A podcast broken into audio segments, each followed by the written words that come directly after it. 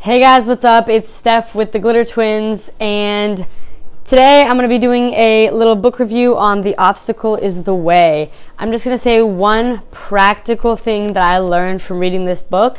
I've read this book um, more than once, I've highlighted a lot in it. As you can see, I always like to highlight.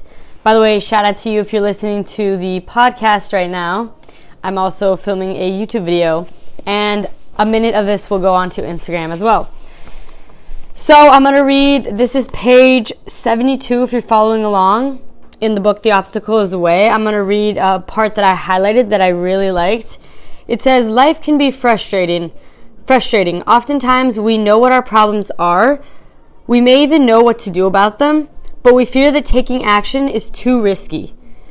That we don't have the experience, or that it's not how we pictured it, or because it's too expensive, because it's too soon, because we think something better might come along, because it might not work.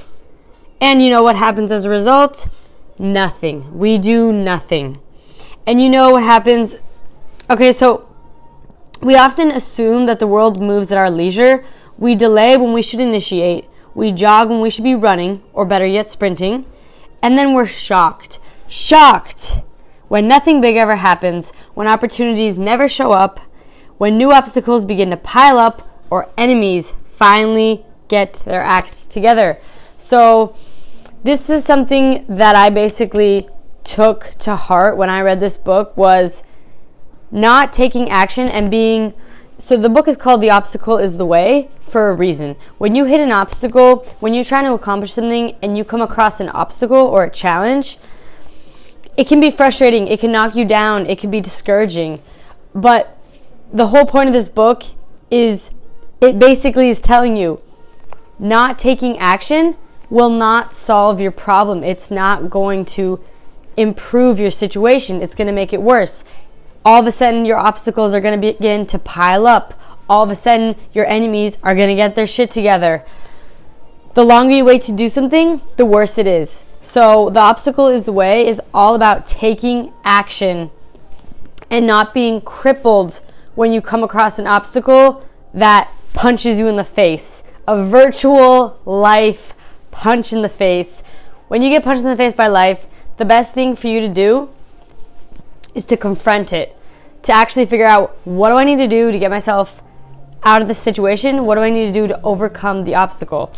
And often people fear taking action because they're scared of what's going to happen, or they're also worried they don't have the courage to do whatever it takes the only way to solve inaction is to take action. The only way to solve your problems is to start doing. So, what I highly recommend, and one thing that I learned from this book is if you have something that you want to do and you have it in mind now, just speed up the process, bring the future closer to you, and start doing it now. So, for example, um, before Jen and I moved from Phoenix to Seattle, we were we had been thinking about it a lot. We'd been contemplating moving. Should we move? Should we move? I don't know. I'm comfortable in Phoenix where I am. This book really helped me to realize that, you know what? If we know that we want to move, why don't we just do it now? Why don't we just take action now? And as soon as we did that, our whole lives changed.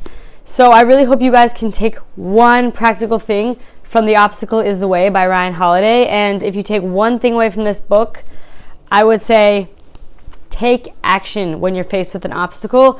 Don't be scared. Um, summon some courage. Get some courage and take action. Overcome that obstacle, guys. I know you can do it. Thank you so much for listening and watching. Peace.